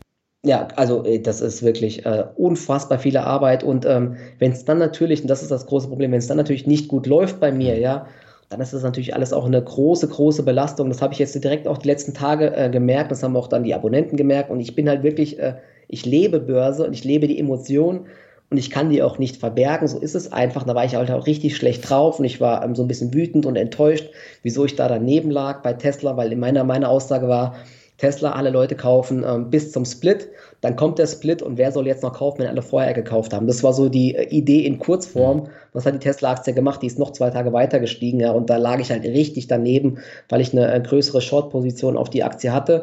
Ja, und äh, das, das ist natürlich dann echt schwer, dann ähm, da dann am Ball zu bleiben und zu sagen, ähm, ja, Business as usual, ne? weil wenn du die Sachen für dich alleine nur machst und im stillen Kämmerlein, da kannst du dich für dich selber ärgern, aber bei Instagram dann noch in der Öffentlichkeit ist dann, ähm, das ist dann alles noch viel schwerer und auch für den, für diesen Premium-Bereich. Ich habe im Premium-Bereich nicht mal empfohlen, Tesla zu shorten. Das habe ich gar nicht dort gemacht, sondern das habe ich nur für mich selber gemacht, weil ich sage, Short-Selling ist extrem gefährlich und die meisten Leute können das ja auch gar nicht machen, weil sie nicht die Broker haben oder höchstens nur mit solchen Turbo-K.O.-Scheinen. Aber das ist natürlich dann, ähm, das war dann quasi Schmerzensgeld einfach für mich, dass ich da noch mit diesem Premium-Bereich Geld verdiene. Aber ich bin trotzdem insgesamt, ähm, das ist äh, nicht gerade teuer und dafür äh, gibt es da extrem viele Inhalte. Von daher ähm, ist das eine tolle Sache für alle Leute, die ähm, sich mit dem Bereich Börse und Trading einfach mal näher beschäftigen wollen. Ist zumindest meine Meinung und das Feedback ist, wie gesagt, sehr, sehr positiv. Hm. Welche Zukunftsziele hast du denn jetzt für die näheren ein, zwei, drei Jahre? No, das ist eine gute Frage. Also aktuell, dieser äh, Prämiebereich läuft jetzt aktuell über diese Plattform Patreon. Ähm, die ist nicht schlecht, wenn man mal so, so, so, so einen Prämiebereich aufziehen möchte. Also jeder, der da Interesse hat, es ist eigentlich so eine Plattform für, für Künstler oder äh, ja, für Musiker oder so. Da kann man dann quasi ähm, Premium, Premium-Inhalte hochladen für Abonnenten, die dafür dann ein bisschen mhm. Geld bezahlen. Viele Leute machen das jetzt auch bei Instagram äh, für Aktieninhalte. Ja, das, da, da kannst du verschiedene Sachen kannst du da machen. Ähm, aber das will ich halt jetzt irgendwann, weil diese Plattform eben doch eher rudimentär ist. Es gibt keine guten Suchmöglichkeiten will ich das äh, Ganze auf meiner eigenen Website machen und da dann eben noch mehr Inhalte ähm, anbieten und da werden jetzt auch dann in Zukunft noch weitere Leute mitarbeiten, die mich da unterstützen, die dann ähm, quasi ähm, Marktberichte schreiben, äh, Trading-Ideen schreiben, die dann andere Depots führen und so weiter. Ne? Und das soll quasi so eine Art ähm, ja, größere Plattform werden für alle, die äh, sich im Bereich Trading mal äh, versuchen wollen oder da mal einfach reinschnuppern mhm. wollen einfach. Ja, dann drücke ich die, da die Daumen, dass es alles gut äh, klappt. Und dann würde ich sagen, kommen wir zum Abschluss zum Finanzrocker Word Shuffle. Ich nenne die Begriffe, du sagst, was dir dazu einfällt, kann kurz sein oder lang. Und beginnen möchte ich mit Frankfurt. Schönste Stadt in Deutschland. das heißt, du kommst doch aus Frankfurt. Genau, also aus der Umgebung von Frankfurt. Ich äh, bin in Offenbach geboren. Das ist ja eigentlich so die verhasste, äh, verhasste Nebenstadt. Aber jetzt aktuell wohnen wir in Frankfurt, ganz genau. Und ähm, viele kennen das ja immer nur vom Flughafen oder so. Aber äh, es ist wirklich, hier gibt es wirklich extrem schöne Ecken. Also ist auf jeden Fall mal ein Besuch wert, wer noch nicht hier war. Okay. Der nächste Begriff ist Volkswagen-Aktie. Horrorerlebnis vor vielen, vielen Jahren, als ich da mal äh, short war, als die Aktie auf 1000 Euro gestiegen ist. Das, äh, ich weiß gar nicht, wann das noch war. Das ist wirklich schon äh, viele Jahre her. Da waren alle in der Aktie short. Ich weiß nicht, ob du das damals mitverfolgt hast. Ähm, die, hm. äh, da war, da hieß es schon, bei 200 Euro die Aktie ist überbewertet. Dann ist die irgendwie auf 500 gestiegen und dann habe ich auch gesagt, okay, gehst du auch mal, setzt auch mal auf fallende Kurse, ist irrational. Dann ist die halt ähm, innerhalb von einem Tag hat die sich nochmal verdoppelt und das waren damals auch meine größten ähm, Verluste, Buchverluste, weil ich habe es nicht realisiert, die ich jemals hatte mit, ich glaube, das waren äh, 36.000 Euro, das weiß ich noch, hatte ich dann Buchverluste in der Aktie. Und ähm, da habe ich dann mir damals gesagt, okay, oh mein Gott, jetzt musst du dein Kapital schützen. Wenn du jetzt auf 1000 Euro steigst, dann musst du glatt stellen, weil sonst wird es Katastrophe. Und da habe ich zum Glück gesagt, okay, weil Börse ist ja wirklich viel Psychologie. oft ist es so, dass Aktien so eine so runde Marken kurz antesten und dann doch wieder drehen. Ne? Und so war es auch bei äh, Volkswagen damals. Die ist, glaube ich, auf 1004 Euro gestiegen und danach wieder unter 1000 Euro. Und habe ich gesagt, okay, das ist jetzt die Marke. Wenn sie jetzt nochmal über 1000 zieht, also über diese 1000 wird, dann musst du halt rausgehen. Und nach den 1004 Euro ist sie halt eben wirklich im Fahrstuhl nach unten gegangen. Da habe ich diese Position, glaube ich, plus minus null gedeckt und am nächsten Tag wäre es der größte Gewinn aller Zeiten gewesen. Also so ist das halt. Ne? Die ist ja dann wieder auch ins Bodenlose gefallen danach. Also das war ja durch Porsche Optionen, Optionen und so weiter. Das war alles ganz dubios damals. Aber naja, da sieht man immer wieder, dass alles an der Börse passieren kann. Ne? Auch solche Verfünffachungen von einer äh, Volkswagen-Aktie in wenigen Tagen. Ja. Dann kommen wir zum nächsten Begriff, ETFs wirklich eine, ähm, eine gute Investitionsmöglichkeit für alle Leute, die äh, an der Börse investieren wollen, aber die sich eben nicht äh, jetzt mit Einzelaktien beschäftigen wollen. Also kann ich jedem empfehlen, ähm, ETFs zu besparen oder zu kaufen. Mhm. Der nächste Begriff ist Unternehmensgründung. Ja, da äh, stehe ich jetzt äh, davor, beziehungsweise habe es sogar gemacht. Ich habe jetzt eine GmbH extra äh, gegründet für, äh, für meine Website und so weiter. Und ähm, ich bin mal gespannt, was mich äh, da erwartet, äh, was da noch für Fallstricke gibt, ähm, ob das erfolgreich wird oder, oder nicht. Vielleicht in ein paar Jahren können wir ja nochmal über die GmbH-Geschichte reden, ob das gescheitert ist oder nicht. Okay, da drücke ich dir auch die Daumen, ja, dass es alles klappt. Aber der Prozess, ähm, war der jetzt extrem aufwendig oder ging das? Nee, gar nicht eigentlich. Also ähm, es gibt ja sogar mittlerweile so Online-Plattformen, die das alles für einen übernehmen, aber ich habe einen äh, Freund, der ist ähm, Notar mittlerweile und zu dem bin ich einfach gegangen und es ging extrem schnell. Wir haben ja auch da so eine, mit so einem Musterprotokoll, heißt das, glaube ich, oder so einem Mustervertrag konnte man das extrem schnell gründen und das hat jetzt auch nur ein paar Wochen gedauert einfach. Es dauert natürlich ein paar Wochen, ich glaube zwei, drei Wochen, bis man im Handelsregister eingetragen ist. Dann muss man ja noch so eine Umsatzsteuer-ID anmelden, mhm. Gewerbeanmeldung machen und so. Das dauert natürlich ein paar Wochen, aber an sich ist das ähm, jetzt kein großes Problem gewesen. Mhm. Bei einer GmbH brauchst du natürlich die Einlage von 25.000 Euro, ne? Genau, ja gut, das ist das Problem. Ja genau, das, das, das braucht man 25.000 Euro beziehungsweise 12.500 Euro in Bar und den Rest kann man ja, glaube ich, als Sachwerte einbringen. Genau, das braucht man halt und die Gründung, die kostet jetzt auch noch, ähm, ich weiß nicht genau, wie viel es sind, aber ich glaube, mit 1.000 Euro muss man mindestens rechnen jetzt im Endeffekt. Aber die Rechnung habe ich noch gar nicht, da bin ich mal gespannt, was da noch kommt. Okay, der nächste Begriff ist Sport oh, Sport ist für mich äh, wirklich äh, essentiell, vor allen Dingen, ähm, wenn man den ganzen Tag am Computer sitzt und äh, für mich absolut wichtig, um abends den Kopf frei zu bekommen. Das merke ich äh, vor allen Dingen dann, wenn es schlecht läuft, äh, dass man da absolut keine Lust hat, zum Sport zu gehen, aber dass man sich danach so viel besser fühlt und äh, alle Leuten, die einen schlechten Tag hatten, auch in der normalen Arbeit, empfehle ich, geht abends kurz laufen oder geht, ich gehe immer zum CrossFit zum Beispiel oder geht Fahrrad fahren, was ihr immer macht, um einfach den Kopf wieder frei zu bekommen. Das ist die beste Medizin. Okay. Dann kommt mein Standardbegriff, das ist Rockmusik. Ist jetzt nicht meine äh, favorisierte äh, Musikrichtung, muss ich sagen. Ich bin äh, eigentlich breit aufgestellt, aber mit Rockmusik habe ich jetzt nicht so viel Armut. Okay. Dann machen wir weiter mit dem vorletzten Begriff, das ist Aktienstrategien ja, da gibt es äh, Aktienstrategien, da gibt es äh, extrem viele und es gibt extrem viele erfolgreiche Strategien, aber wahrscheinlich noch viel mehr nicht erfolgreiche Strategien. Äh, das, so ist es ja meistens an der Börse, genau wie mit den Trading-Strategien. Es gibt erfolgreiche, aber eben auch viele, die nicht zum Erfolg führen. Mhm. Okay, dann kommen wir zum letzten Begriff, das ist auch ein Standard, nämlich Glück. Glück, äh, ja, Glück an der Börse muss man können durch äh, viel Arbeit und viel äh, Motivation und viel, äh, ja, man, man, muss einfach dranbleiben, wenn man zum Beispiel jetzt der, als Trader an der, an der Börse was erreichen möchte. Ja, und äh, ansonsten äh, gibt es trotzdem noch insgesamt viel wichtigere Sachen, äh, sondern nämlich Glück im Leben einfach, ne? Gesundheit, Familie und so weiter. Vor allen Dingen, wenn es schlecht läuft, merkt man ganz schnell, dass ähm, diese ganze Börsengeschichte und so erstmal zweitrangig ist, wenn es drumherum nicht stimmt. Deswegen, ähm, wenn es schlecht läuft, sage ich mir auch immer, komm, du bist gesund, äh, du hast eine tolle Familie und so weiter und äh, bist ansonsten glücklich und das ist das Allerwichtigste. Und so kann man sich auch schnell wieder aufbauen. Das stimmt. Michael, vielen Dank für das lange und wirklich interessante Interview. Ja, vielen, vielen Dank, dass ich hier sein durfte und vielleicht äh, bis demnächst mal. Dankeschön. Soweit das Interview mit Michael Flender. Wie eingangs gesagt, fand ich es wichtig, auch mal Einblicke in das Thema Trading zu bekommen. Ich selbst habe vor fünf Jahren mal bei einem Trader-Börsenspiel mitgemacht, wo es auch viele Vorträge zur technischen Analyse und den Fachbegriffen gab. Damals habe ich mir auf der Zugfahrt zur Arbeit wirklich alle Vorträge angeschaut, die es da gab. Es war noch vor der Gründung von Finanzrocker und von daher wusste ich auch, was hinter den im Interview angesprochenen Bollinger Bändern, Flaggen oder Wimpeln steckt. Äh, die Bollinger Bänder sind übrigens ein Verfahren zur Chartanalyse, wo anhand des Kursverlaufs dann Signale gedeutet werden und ja, schon damals kam mir vieles aus dieser technischen Analyse ehrlicherweise wie Kaffeesatzleserei vor.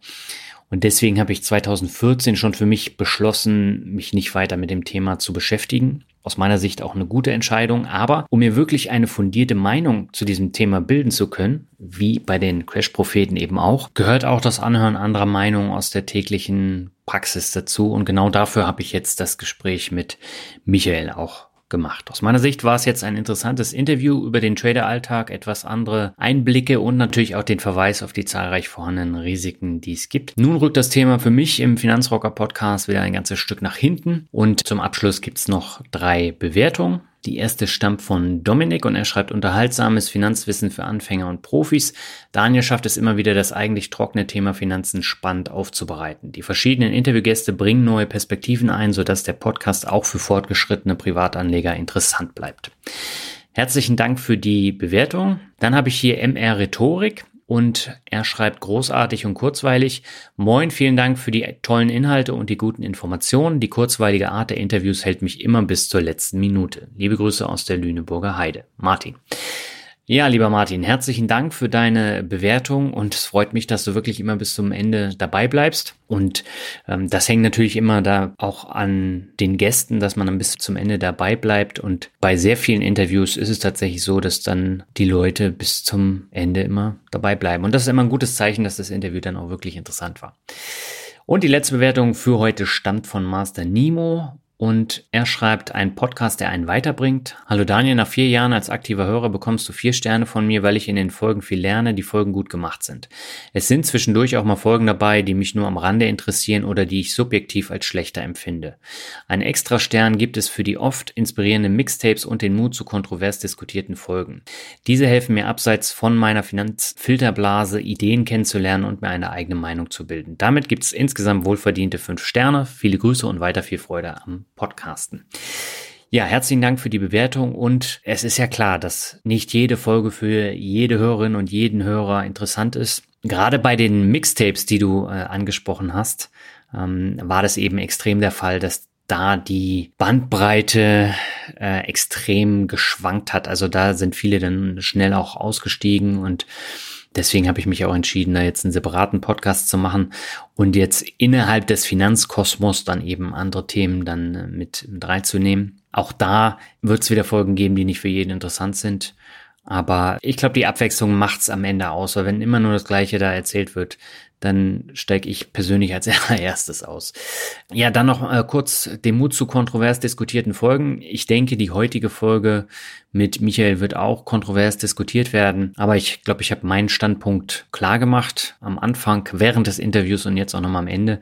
Und ähm, ich möchte auch keine Werbung für Trading machen, aber auch hier ist es halt wirklich wichtig, mal andere Ideen kennenzulernen und dass man sich dann auch eine eigene Meinung zu diesem Thema bildet und nicht nur irgendwelche Versatzstücke, die man irgendwo mal gehört oder gelesen hat, dann eben aufnimmt und das dann als äh, gesetzt annimmt. Das ist, glaube ich, der falsche Weg. Und deswegen jetzt so in den 80 Minuten Interview mit Michael hat man viele Vor- und Nachteile des Tradings äh, kennengelernt und, da kann man äh, sich dann wirklich gut auch eine eigene Meinung bilden. Ja, wir hören uns nächste Woche schon wieder. Dann habe ich ein Interview mit einer Hörerin für dich, die 500.000 Euro gewonnen hat und sie schildert, wie sie damit umgegangen ist. Und ja, bis dahin wünsche ich dir alles Gute und sag ciao.